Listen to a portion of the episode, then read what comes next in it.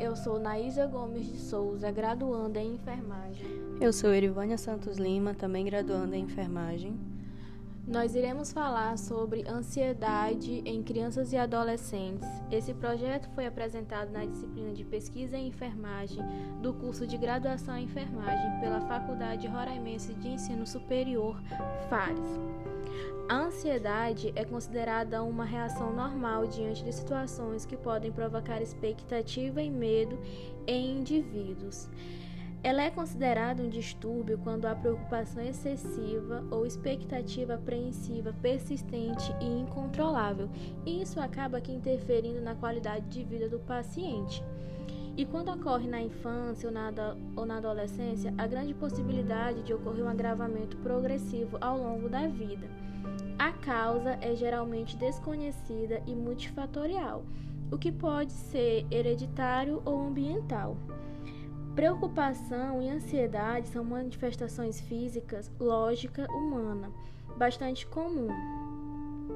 Porém, pacientes com esse distúrbio se referem sobre essa determinada experiência como mais intensiva e prolongada. A ansiedade, quando patológica, ela leva o indivíduo a desenvolver estratégias compensatórias, como por exemplo, eles evitam o contato com qualquer coisa que lhe traga medo ou que ele considera uma ameaça para o seu estado presente. O diagnóstico ele é feito a partir de sintomas como o medo acentuado e persistente, excessivo ou irracional, em uma ou várias situações, seja ela social ou do seu próprio desempenho, que envolva a exposição a pessoas.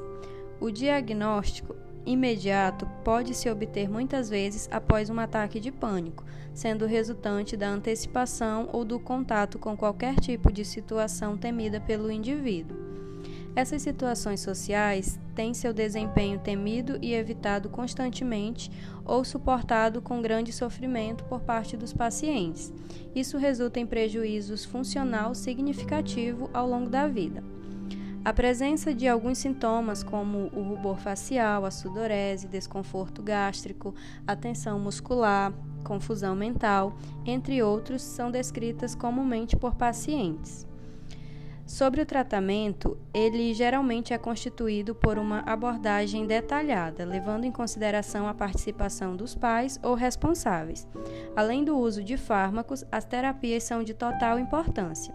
A terapia cognitiva comportamental comportamental, por exemplo, é utilizada sendo uma abordagem direta na questão do paciente, fazendo com que o mesmo mude os sintomas e significados dos seus problemas, alterando as suas emoções e o comportamento. Diante dos padrões mal adaptativos de pensamento, cabe ao terapeuta auxiliar o paciente a encontrar e criar possibilidades diversificadas e alternativas para lidar com a sua realidade social.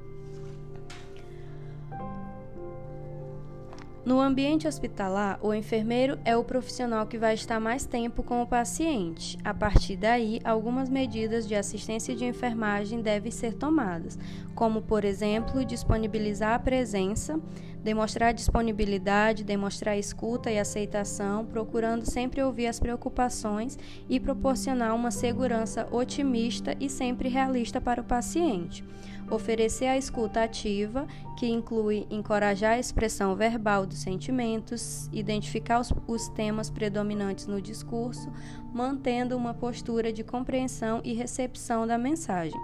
Proporcionar conforto, encorajar o doente a se relacionar com outros, facilitar a distração, estabelecer estratégias e limites de comunicação executar algumas técnicas de relaxamento, como, por exemplo, música ambiente, incentivar a utilização de estratégias como banhos, execução de massagens em, e providenciar um lugar calmo.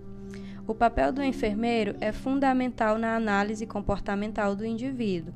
As intervenções visam minimizar a incidência e promover estratégias para que os doentes possam lidar com a, patologia adequando-se às circunstâncias.